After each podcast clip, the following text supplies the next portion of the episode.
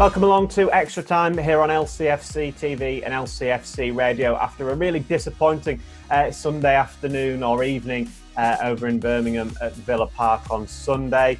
Um, welcome along to Tony Cottee, Matt Elliott, and Ewan Roberts, who join me over the course of the next hour or so. We'll uh, we'll assess that game with Aston Villa. We'll look ahead to that huge game in European uh, football with Napoli on Thursday, of course, over in Italy. Uh, and we'll also look ahead maybe to the, the, Premier League game taking place next weekend, as well as looking back at some of the other results uh, in the Premier League over the weekend. Um, right, let's get going. Uh, good morning, good afternoon to uh, to the three of you. Tony, we've got to start with you. A new background, a new backdrop, uh, looking very festive.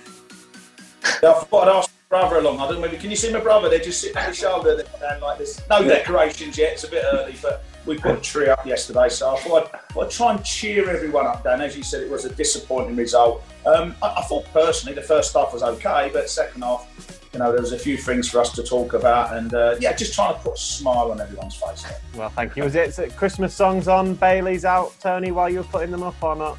No, not really. Then no, I think I was still um, sober enough from the night before. I got honest, but I'm, I'm trying to get in the mood for Christmas. Yeah, to be fair, you had to celebrate after what happened with West Ham on Saturday. Um, Matt, I didn't want to mention it, Dan. I didn't want to mention it.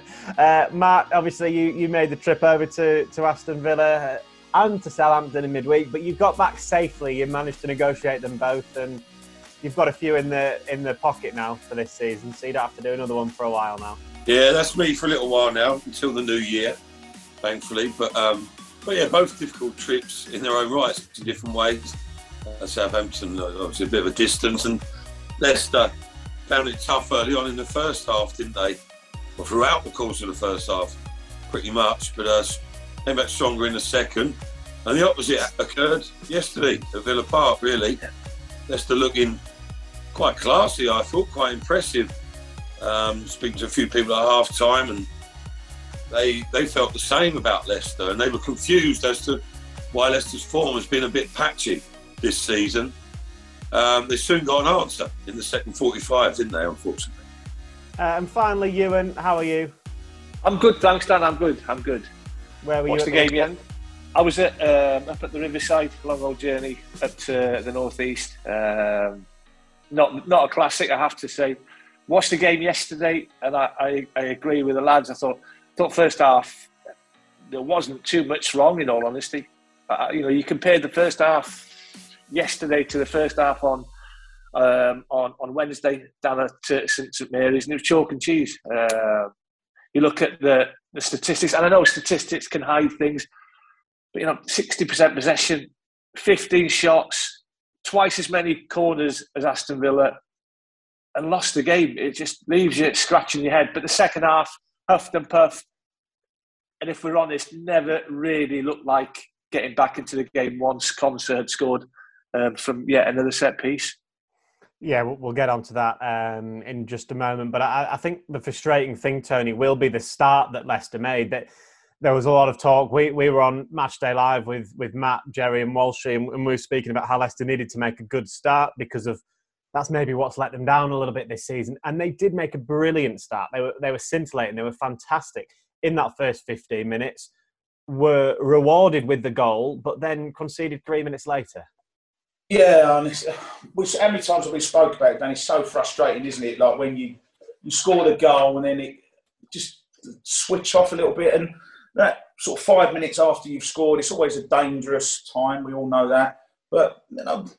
I think we've all said it already. That first half, you know, you, you settle down to watch the game, and you, you know you're not quite sure with Leicester at the moment. Let's be honest, we, you're not sure what you're going to get and whether you're going to get it consistently or not. But the first half, you know, I, I thought they was, you know, composed, in control. Um, you, you, didn't feel that, that Villa were going to score. In, in, fact, I don't think Villa created too much, really. You know, apart from the, the goal and the incident towards the end of the first half, they didn't really create much. But you know, it was a it was a, a wonderful goal when it came. And I, I, must admit that first half, you know, we're looking at positives. I think Patson Daka's performance in the first half was really, really good looking from a, an ex forwards point of view, his hold up play, bringing other people into the game, and just his overall game. And I, when I look at it at half time, sitting there thinking, you know, this is it's been pretty decent first half. Obviously conceded, but um, you know, it was it was a really good goal that Leicester scored down. You know, I thought it was an, an excellent finish from Harvey. What happened, Matt, in, in, a nutshell, in that second half? Do you think? Oh, it's difficult to pinpoint it exactly, but I think um, Leicester obviously showed frailties at set pieces in the first half, so it wasn't just a complete turnaround. The signs were there. I mean, conceded one, was very fortunate not to concede another with uh, Kasper Schmeichel when he got kicked in the hand incident, a ruling that most of us were unaware of. I'm sure you knew about it, Dan, um, up to date, etc., as you normally are. But yeah, that, that, that was fortunate not to go in the break. Uh, one goal down. And yeah. how well they played that would have been bizarre to say the least, really. But that gave them, I think, Aston Villa. I think they're a dogged team anyway, aren't they? They're not particularly at this moment in time that attractive on the eye. Not playing that fluent of football, but it's that they seem to have a determination really there. There's an energy about the team. It's almost like they realise that they're not um, a team that is going to pass and play teams off the park, but they have to apply themselves, which is pretty much the basics and something that sure Villa have had at times before, but under Steven Gerrard, it seems even more prominent. And they were more robust than Leicester. They were a threat at set pieces primarily. And that's pretty much as, as basic as it gets. And, but I think they were infused by that, what they'd seen going into the break, knowing that they hadn't played well. Leicester were a better team, but there's enough fragility about Leicester. For all intents and purposes, Villa could quite easily have been ahead at half time, and I think they took that into the second half um, as a bit of motivation and a bit of confidence, really, uh, because the ball was turned over far too many times by both teams to be fair. Uh, there were some good bits of play, but there were far too many below par um, examples of what not to do. And it was it was going from end to end, and opportunity presents itself in either end of, of the field without decent chances being created. And I think the scrappier and the more open the game got, it sort of suited Villa. And Leicester got a bit bedraggled, didn't they? They got a bit bit scruffy, really, and they were open defensively. And you know, strange as it sounds, it could have ended up quite conceivably like four one uh, to Aston Villa. Watkins had a couple of chances, didn't he? And Michael saved well, etc. And Leicester all of a sudden looked vulnerable. And I mean, one thing, I mean, maybe it's a little bit harsh. I think one thing that the set pieces aside, and I, I mentioned it post match, but I was thinking it pre match. I looked at the lineup, and while I was pleased Dewsbury Hall was in there, um, and I think Daka, fair enough, I get that decision uh, to get the nod, you know, give Vardy the rest. And players, highly talented players, like Maddison, Lookman, Barnes, and Dewsbury Hall's just sort of applying his, learning his trade. They, they seem quite quiet as, as a team. Now, I don't mean you have to all be shouters and ballers, but I was wondering when the going gets tough, who's going to drive them forward in there when they're under a bit of pressure? Things aren't quite going to plan. Who can sort of pick the other players up around them inspire them to, you know, to be ruthless, to be disciplined, to be professional, and I don't know. There's maybe an element of that within the ranks. I think the only one who you know, stands out really uh, the outfield players was Jonny Evans. I thought he did his utmost to to help carry the team through.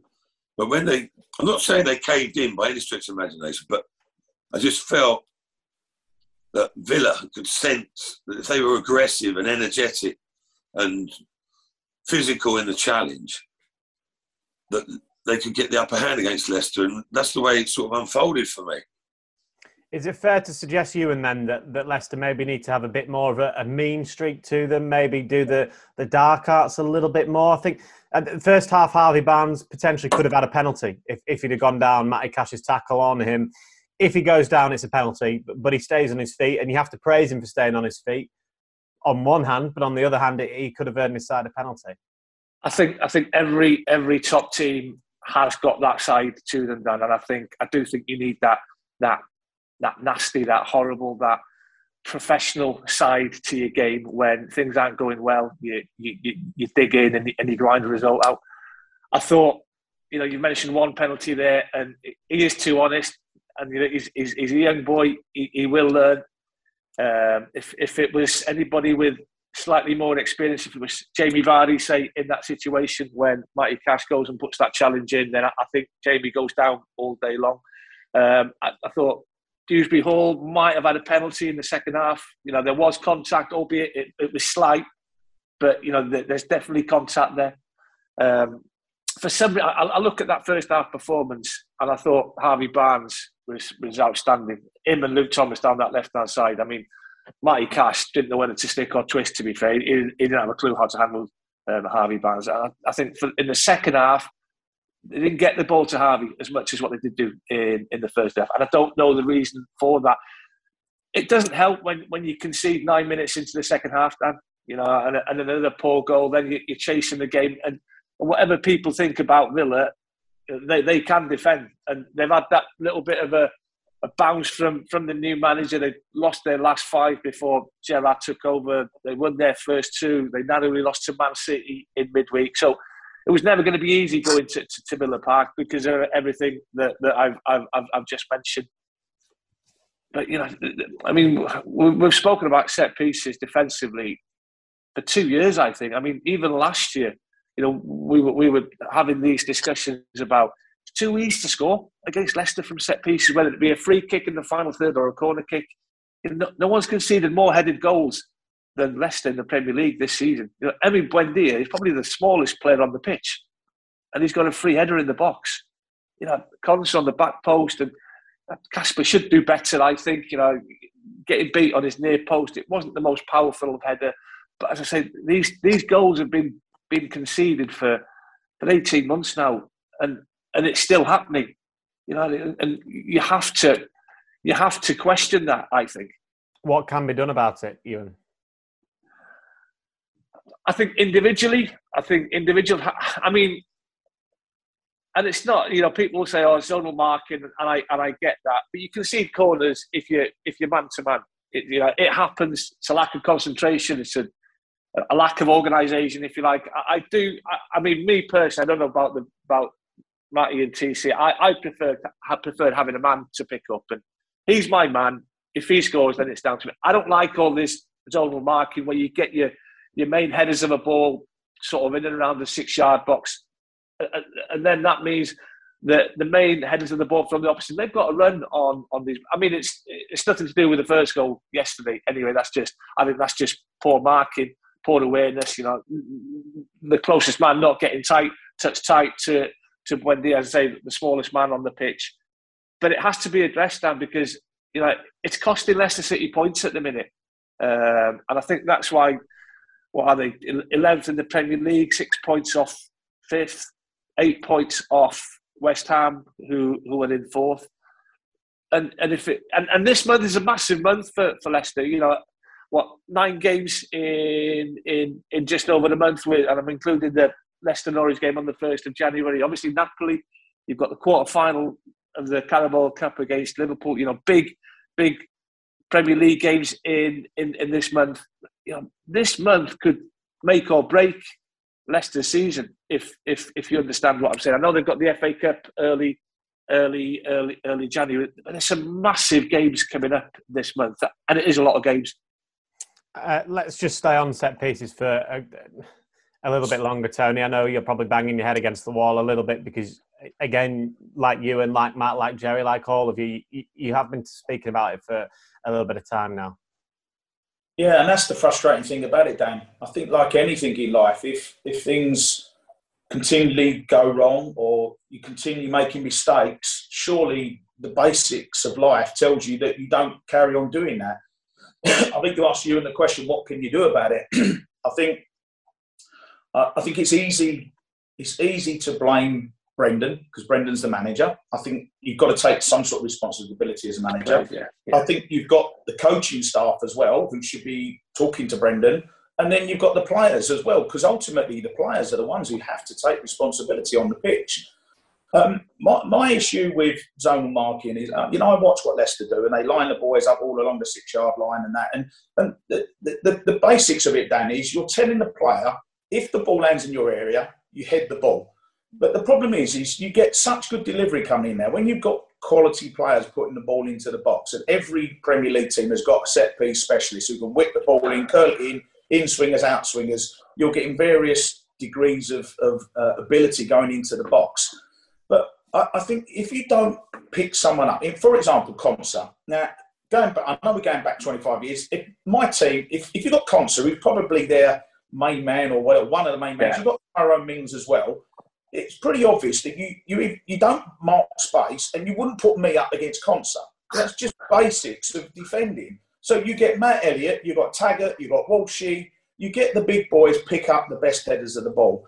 And the, the reason you do that, Dan, is because there is then accountability, there is then responsibility. Now, if Matt Elliott's marking Konsa and Konsa scores, you don't blame the team, you're blaming Matt Elliott.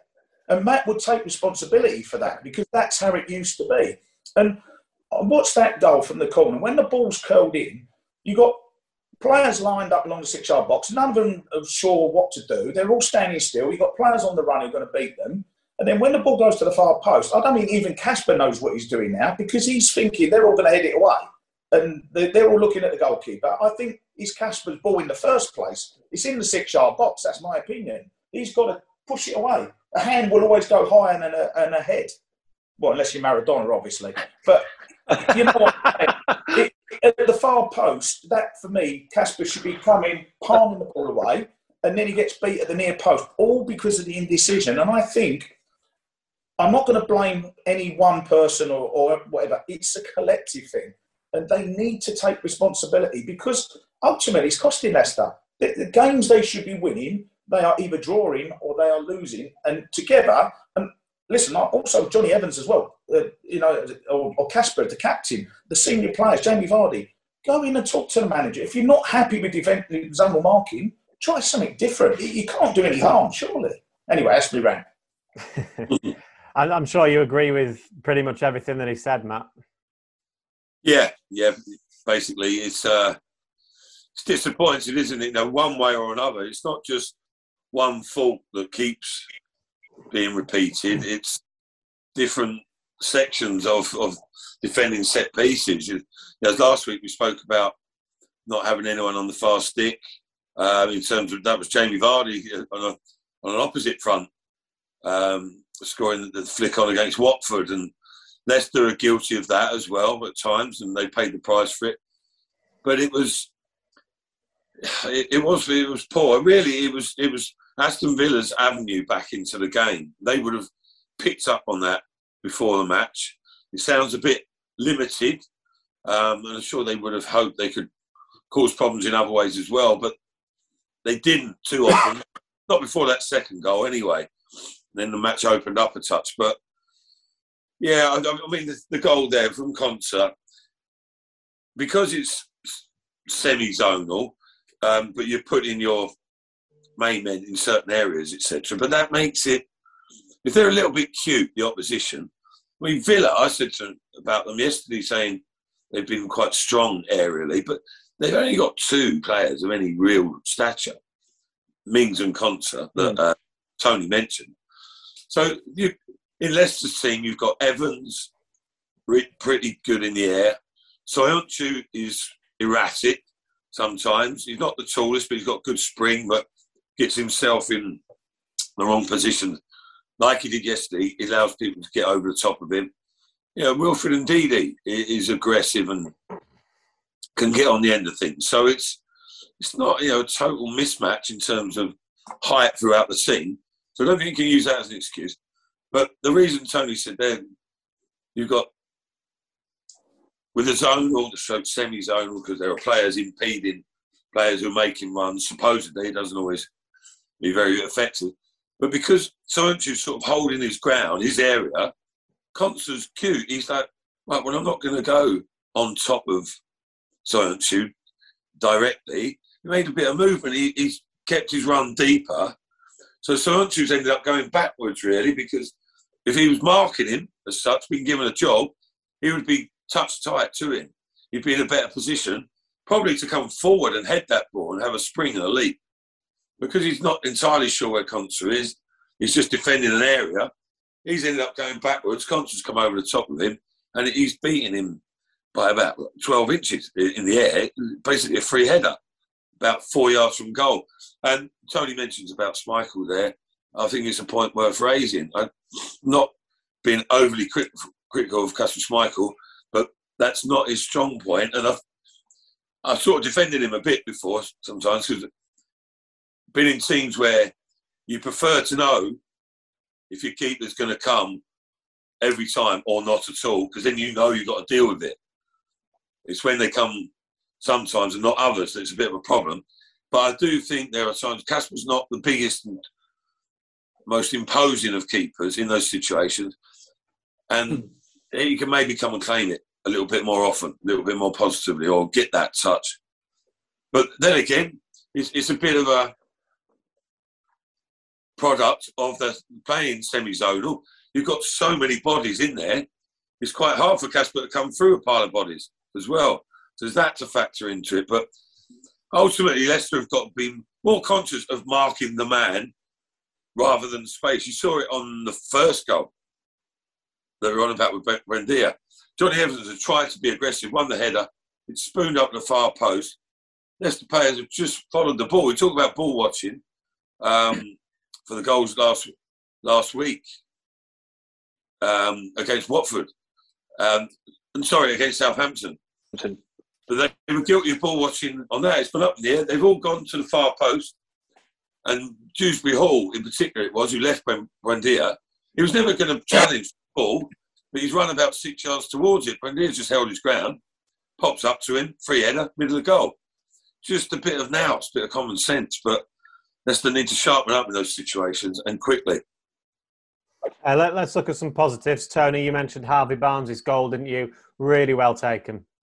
It was, and no, Ewan said I, I thought first half he was, he was the main man, wasn't he? Yeah. Give him let him get on with it. He was he was causing havoc. Matty Cash, good defender. He didn't really know how to handle it, and then you had Luke Thomas pushing up behind. But I mentioned Daka as well. It, you know, good play from him, and eventually the ball comes to Harvey. And uh, you know, we've been praising him over the last couple of weeks because he's just gradually getting back into that little bit of form, and there was a real confidence about his finish. And um, it, it, I, I, think it just shows you that when you're in that penalty area, so many times you see players try and smash the ball or you know just trying to get too much pace on the ball. But what he did, he just opened his body up.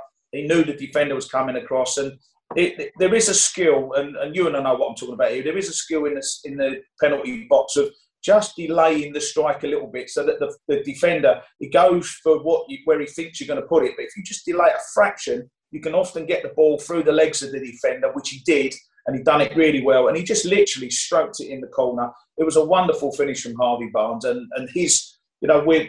You know, listen, we're trying to be constructively critical about things that are, are costing Leicester, but you've also got to look at some positives. Daka's first half performance, mm. Harvey Barnes' first half performance. There were a few things. I think Brendan, it was a bit of a horror show in the second half, but I think Brendan could look at that first half and take some real positives. But it was a really good goal from Harvey.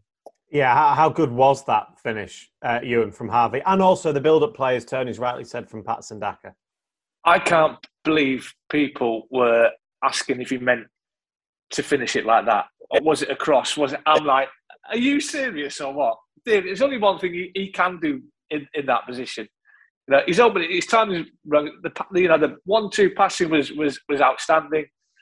The weight on the pass for Harvey to come on and, and, and TC spawn, he's just delayed it that split second. And how many goals that you you watch, you know, numerous games. How many goals do you see going through defenders' legs?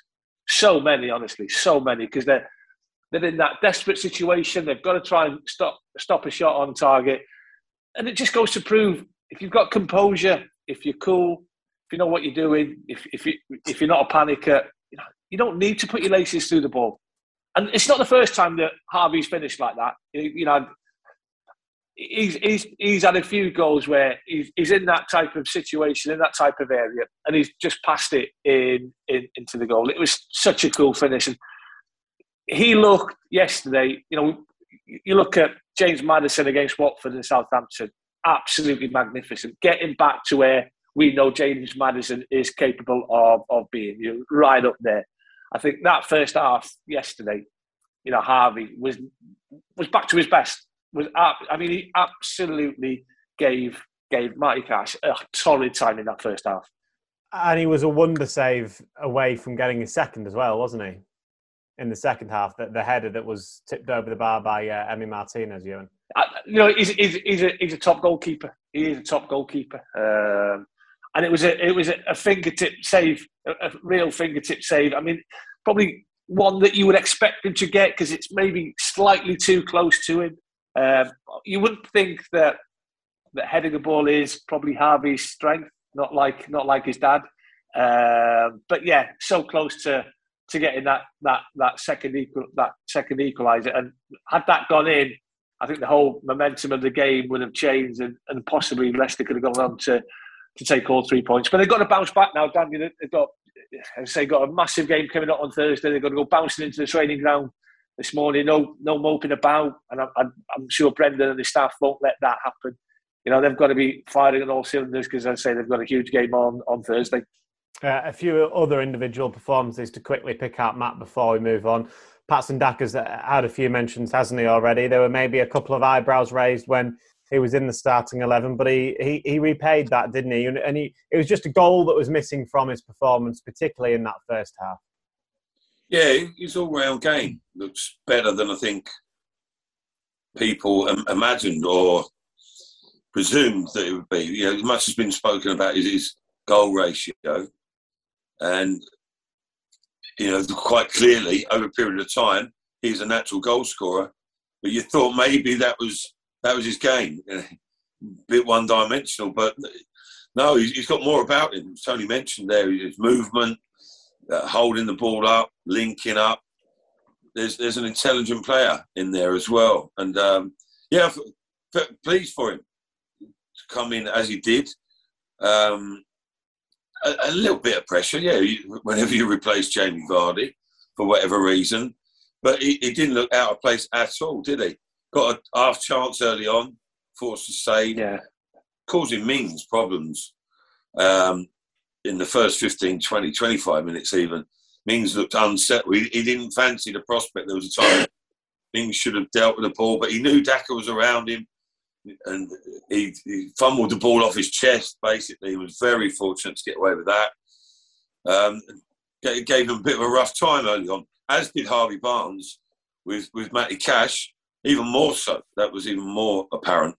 But ultimately, I, I think that's sort of uh, epitomised Villa a little bit. Those two players, they had very shaky starts, and Cash's instance, a shaky first half, but they turned it round. Now, Cash was right in Barnes' face in the second half. Obviously, had a bit of a work flying, fleeing here from Steven Gerrard, I imagine. Mings got his game together. He was strong and aggressive and organising and leading.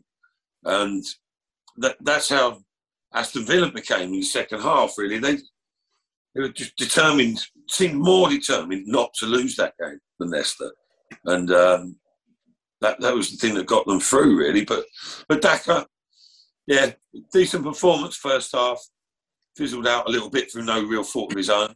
Dewsbury Hall was good in the first half as well. Um, Leicester broke up play and it often fell to Keenan, and he was playing good early balls or striding forward, and he looked a real player tapered off a bit in the second half. Things went a little bit awry, um, as they did generally for Leicester. But uh, yeah, frustrated, isn't it? Frustrating to play probably the best they have over the course of 45 minutes for quite a while. Um, and you went into the half-time break not winning when you deservedly should have been, and um, ultimately not getting anything from the game. Dan, can I just say a couple of, a couple of just very quickly, just about Daka, a couple of things that I was really pleased with from a Leicester point of view, because listen, we've all watched Jamie Vardy, and we all know how good a player Jamie Vardy is, and one of the, the, the biggest attributes of Jamie Vardy is the ability to play on the shoulder, as we call it, getting behind the defence. And listen, Kelechi Iheanacho is a good player, but I don't always see him wanting to play on the line. He wants to come short, he wants to get, he's a good player, links up play, etc. Good finisher, we know that. But just there was a couple of little glimpses, and I know it's early days. I'm not, I don't want to praise him up too much, but Patson mm. Daka, I thought there was a couple of times where he played on the shoulder. He was looking to get in behind that Villa defence. And Matt will tell you as a defender, if you've got a player that you know is willing to run in behind, it's a nightmare. As a defender, you want everything in front of you. If you've got a player on the shoulder who's looking to get in behind, which he did, it brings another dimension to Leicester. And going forward, the reason I mentioned it, going forward, we know that eventually Leicester are going to have to replace Jamie Vardy purely because of his age, not because of his ability. And in, there were glimpses from Patson Daka. As I say, without praising him too much, we've seen his goal scoring in Europe. We've already seen that. We know he can finish. But there was other little bits from a forward point of view that I was really pleased about yesterday in the first half. Yeah, that's promising and exciting to hear. At final point, can go to you, Ewan. Uh, Matt briefly mentioned him then. Kiernan Dewsbury Hall, or KDH, uh, as he's known among the, uh, the the Leicester fans. Were you impressed with him? His first ever Premier League start. I mean, it's great for him, as you say, 23 years of age, making his first Premier League start for, for the club that he's been at for, for years. Um, I thought he played well first half, moved the ball well, uh, received it well, good awareness, kept it moving, sort of died down a little bit in that second half. Um, you know, I thought when he came on against Southampton in that second half, I thought he was top class. I really did. I think that's probably why he he got the start yesterday because he deserved it. Um, as I say, and I think you need someone like Dewsbury Hall in there because you look at Soumaré and then the you know, big physical boys who, who, who do the nitty gritty, do the hard the hard work in that midfield, win the ball, give it to somebody. I don't think they've got the the passing range and passing ability of you know, a Youri Tielemans or, or, or a Dewsbury Hall. So you need that little bit of a, a balance in there. So I think I thought it was the right thing to do. I say I was impressed. I was impressed with Leicester first half. That you know, you you apart from defensively on a couple of occasions, you can not have been impressed with that first half performance. There wasn't a lot wrong. The only thing that maybe could have done well, got in good situations, got in good positions. Could they have worked the goalkeeper more in that first half? Could they have more? Could they have had more shots on target? Know, that's that's the one thing I, I, I would ask. But that first half, there wasn't not too much not too much wrong with it.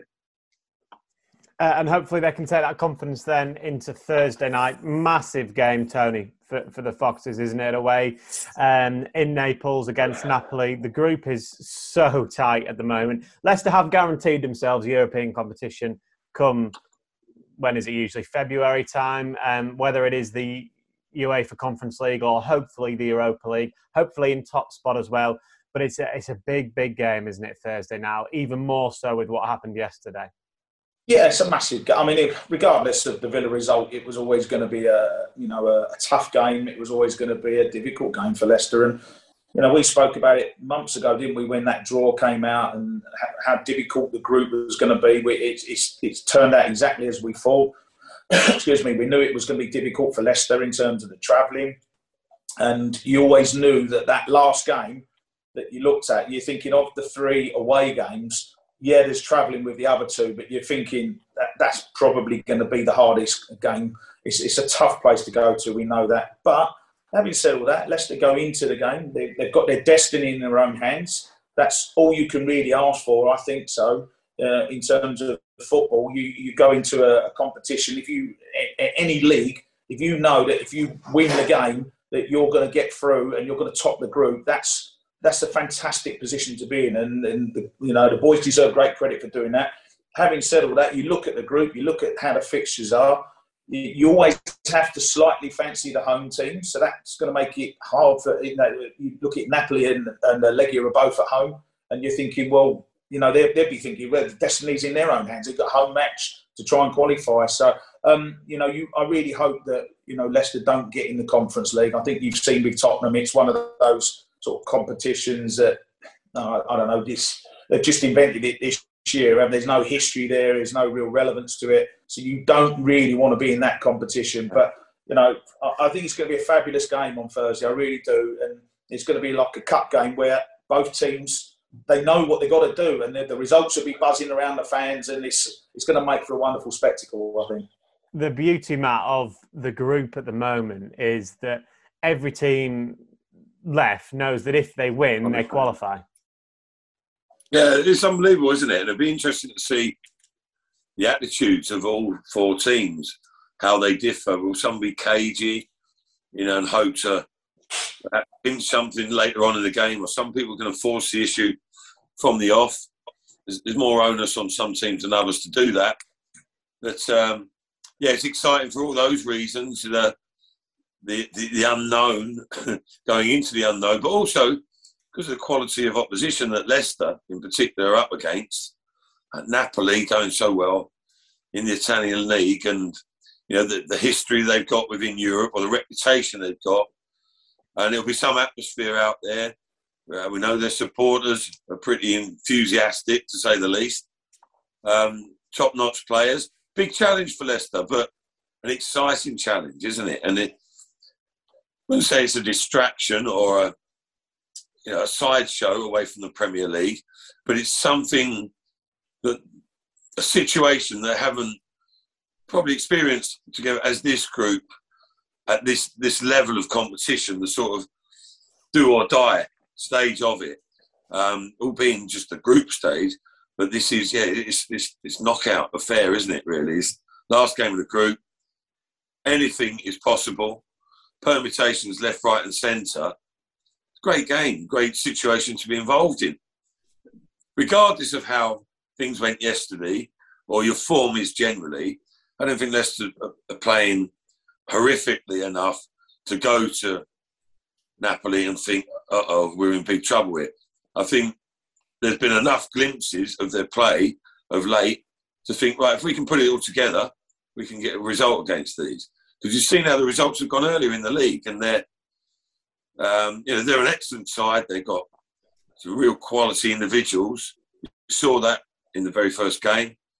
But Leicester can cause some problems, and uh, Leicester on song, they can make create some damage, can't they? And uh, yeah, really looking forward to it on Thursday. It's going to be exciting stuff. When you look at it, Napoli, you may not be as, as strong as what they certainly were when they came to England. They've they're going to certainly be without Osimhen, the, the, striker that scored both goals at King Power Stadium. They're without uh, Koulibaly, their, their defender, who obviously t- two of the most influential players. Yeah.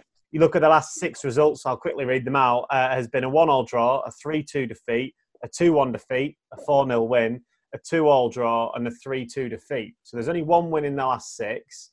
That's in all competitions, of course. So things since they've picked up a couple of injuries haven't been as good for Napoli. So maybe there's certainly an opportunity there for Leicester. I, I didn't realise that those two uh, were going to be missing Thursday, Dan, as you say. I mean, Osimhen, we didn't know too much about him before before the, the game or the first game of the group at the King Power.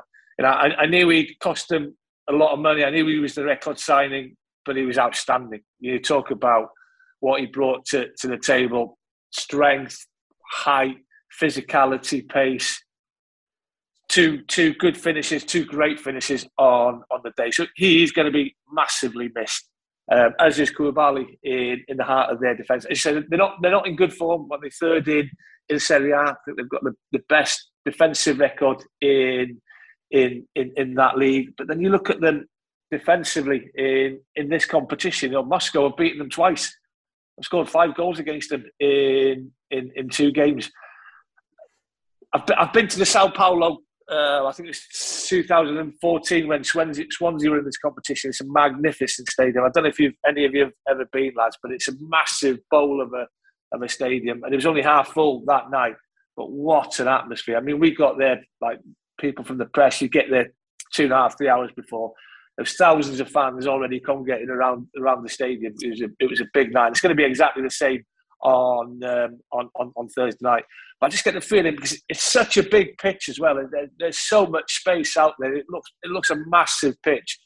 But with the pace Leicester have got, you know, with Harvey Barnes, you would expect Jamie Vardy to come back in, having not started yesterday. Does he go with Vardy and Daka up front? Because Lookman, he hasn't been quite at it in, in recent weeks. Um, with the pace that Leicester possess, you know, you can see them causing problems. It's an exciting game, Tony, isn't it?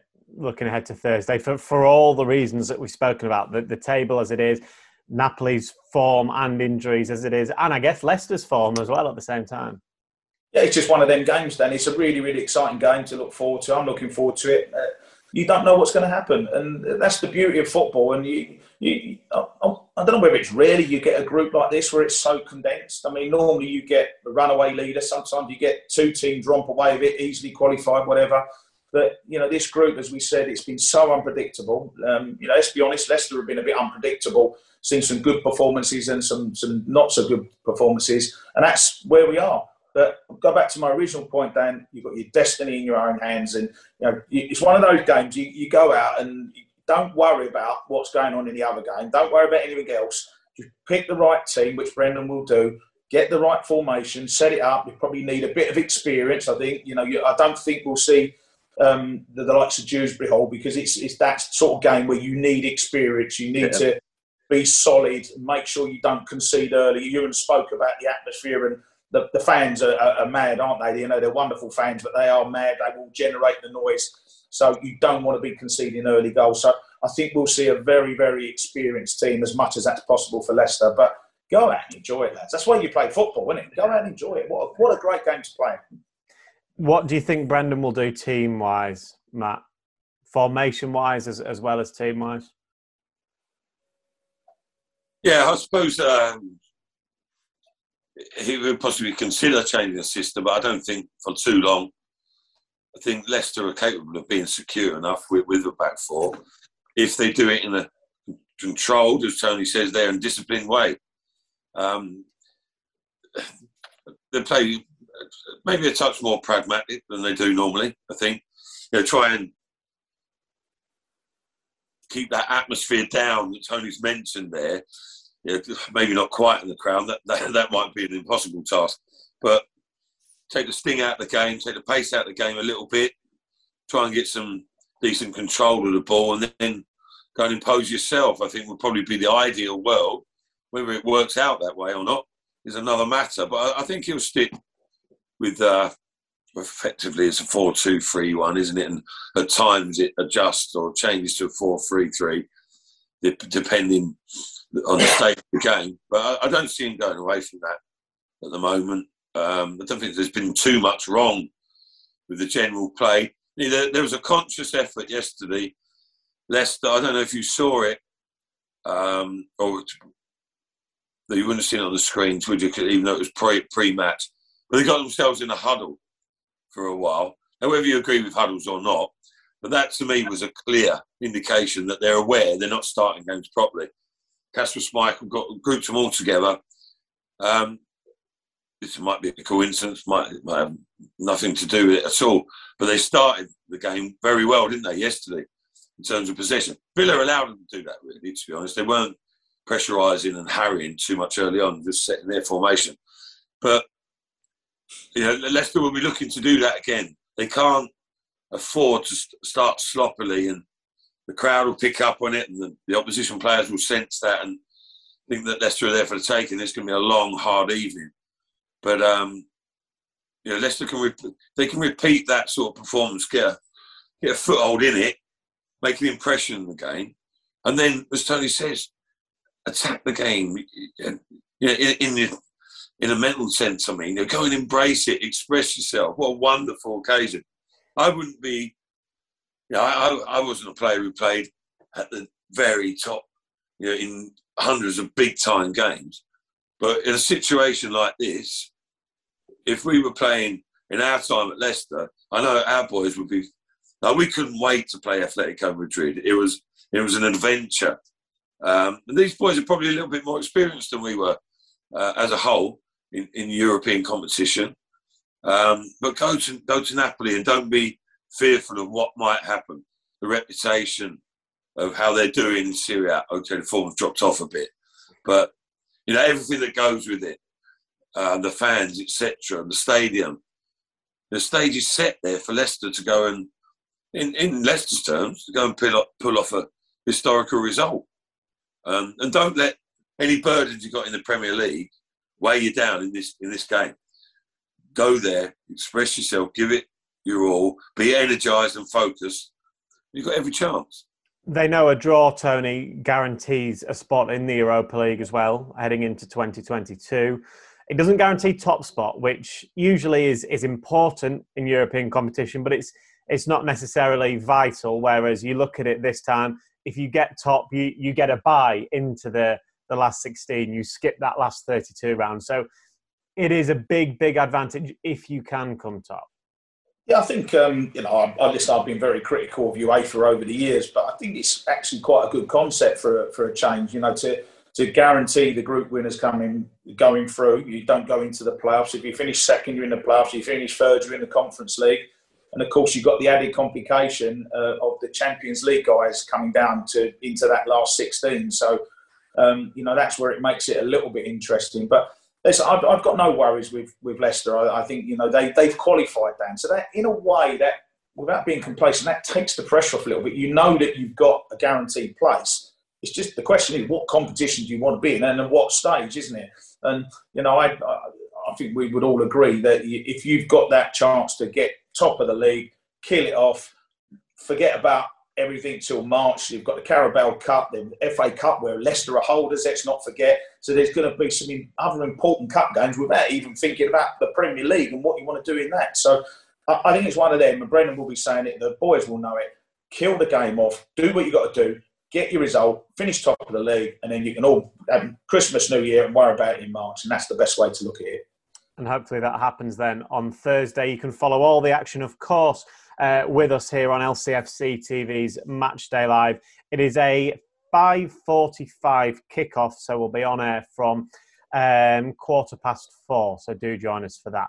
Um, right at the end of, of, extra time, we always look at some Premier League results that, that may have caught the eye at the weekend. I've seen a wry smile already on Tony's face. I mentioned it at the beginning of the show. We might as well come to you first. Let's get that way, Dan. Yeah, I assume you were at the London Stadium on Saturday. Um, how was it?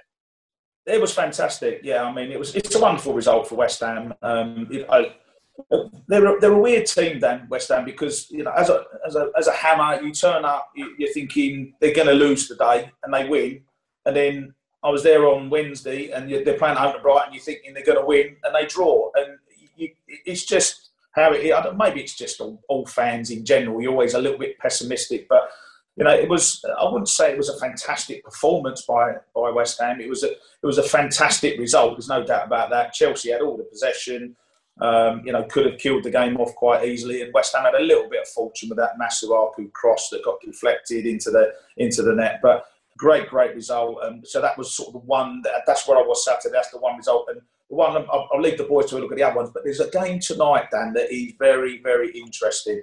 That's Everton v Arsenal, another one of my old clubs, and I'll be very interested to see. A lot of pressure on Benitez now. I'll be watching that one closely tonight. Yeah, it's an exciting game that one this evening. Uh, Ewan, uh, what game caught your eye in the Premier League?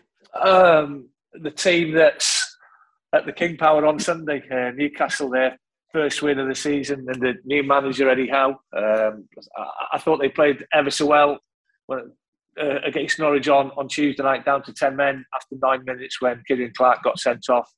Um, they've got threats going forward. You know, Callum Wilson, Wilson, he'll always get your goals. They've got the winner against Burnley. You know, Allan Saint-Maximin, I think if that's how you pronounce his name with his Louis Vuitton headband. You know, he's I, I really enjoy watching him. Um, so yeah, for them to get their their first win of the season in was it December? Yeah, it was December on on on, on Saturday. You know that was a that was a massive thing for them, and um, you know one of my former clubs, Wolverhampton Wanderers, who have had a good good season up to now after the you know losing their first three games and not scoring a goal in those first three games, uh, to to lose to that last minute goal by Divock Origi.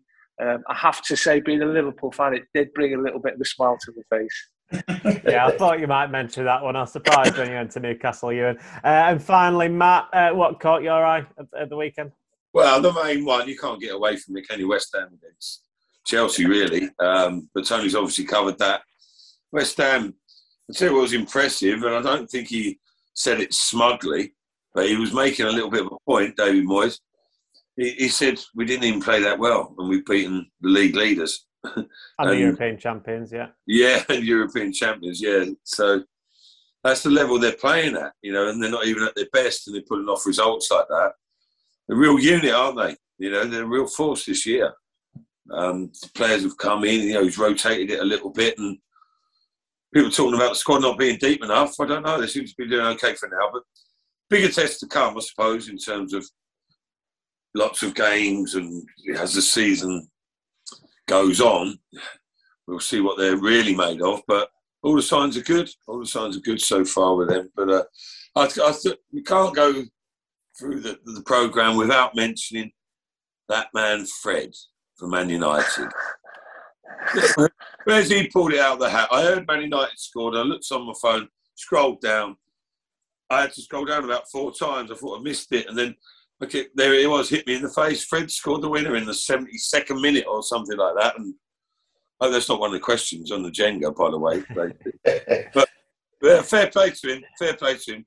He's, he gets a lot of criticism, whether he's actually aware how much he gets um, or not. I'm not sure, but he carries on, doesn't he? he he's, he's a trier, bless him, and uh, well done to him for that because uh, he came up trumps when it was needed for Man yeah. U in fairness to him, he, he, was really good as well in midweek in the, the win against Arsenal. So yeah, fair play yeah. to Fred. Um, Masuaku's cross. Uh, did it take a deflection, Tony, or did it just go straight in? I think it went straight I was, in. I was yeah. right behind it, Dan, and I, I, I felt it took a, a, wicked deflection off of Loftus Cheek. I don't know whether they looked at it, didn't look at it. I, I haven't had a chance to look at the highlights, but I I wasn't bothered then. And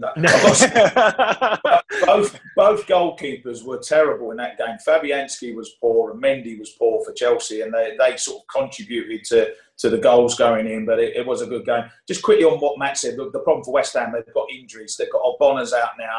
Yeah. Zouma came off. Uh, ben Johnson pulled his hamstring. Aaron Cresswell's out. Very like Leicester at the start of the season. West Ham have got massive defensive problems. And they're brilliant going forward, but defensively, they might well struggle with the, the amount of games coming up. Uh, right, let's move on. Let's do our football Jenga then. Uh, unfortunately, Matt, we're not doing uh, goal scorers in the Premier League this weekend, so you, you can keep your Fred one uh, for another time. Um, Fred was the one I knew, that's why I mentioned it. um, right, with Leicester playing Napoli on Thursday, hopefully we'll see some goals. So, I want you to name me uh, Leicester City's European goal scorers since 2016. So, since they won the title, they've been in the Champions League once, the Europa League twice. I want you to name the 17 of them. Uh, so, the 17 different goal scorers um, that Leicester have had in European competition in those three seasons. Uh, Ewan, you are uh, top left on my screen, so uh, so you can go first for me, please. the obvious one, Jamie Vardy. yeah, uh, Tony. Oh, dear me, I'll do what will get one here. Um, trying to think. I'm trying to think of the games I was in. Um, and I've done them as well. I covered them when I was working for Sky. I'm trying to think of who scored. Um, oh, this this year counts as well. Just if you didn't, so the Europa oh, League. Patson Daka then. Patson Daka. I was going to say, that one stands out, doesn't it? Um, Riyad Mahrez. Hello, Sam. James Maddison. I'm into guessing territory. Harvey Barnes.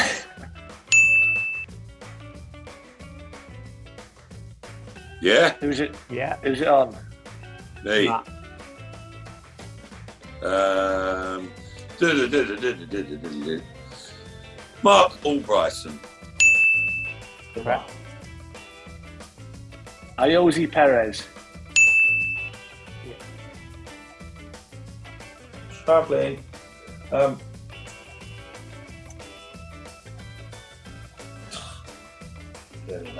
um,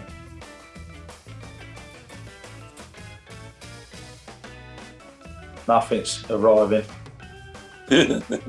See so much football. I can't even remember. I can't even try to think who scored the goals in Europe this year. Um, Have you got some mate, somewhere to go, You want to finish early? Ask your yeah. mate behind you if he's got if he's got any clues. I, I, don't know. Um, Danny Drinkwater. I know it's not right. Yeah. No. yeah, just between Matt and you and now. All right. I'm pretty sure Wesley Morgan scored one. Very an important goal, wasn't it? Against yeah. Sevilla. Oh, against Sevilla, wasn't it? Sevilla. I'm gonna go. I'm. I know he scored in the FA Cup last year. It was a cracking goal. Luke Thomas. Great Ooh. answer. Great Good answer. Scored away in Braga in the Yeah. 3 3. Oh, he did as well, didn't he? Thought about him and I was, yeah. Islam Slimani. Yeah. Is it? Oh, Home man. to, Por- home to Porto, wasn't it? The Champions League season. Yeah. Ah, see, you're pulling all them out. Um, right. Hamza Choudhury. What a good Good shout. Yeah. Answer. Yeah. Away in Athens last season. Last season. Oh, you've done me there. Done me with Hamza. uh, who else is around there? I don't- Ooh, it's not easy now. I can't remember him actually scoring, but Youri Tielemans. No. Ah, No, yeah. No European goal. Uh, Ewan, go on. Can you get one more? And, uh, the only one, I, Timothy Castagne. I don't think he Uh, has. No, he hasn't either. He hasn't. Yeah, either. you, you got more than me though, didn't he? Yeah, Ewan went first, so he's he's won. So well done, Ewan. Oh, That must be about four in a row now, Ewan. I think four on the spin, Dan. four on the spin. Right, Matt, Tony, you need to up it for next time you play Ewan. Well done, though, Ewan. Uh, the ones you missed, um, Cengiz Ünder. Uh, Daniel Amartey scored against Spartak Moscow a couple of weeks ago. Of course, Uh, yeah.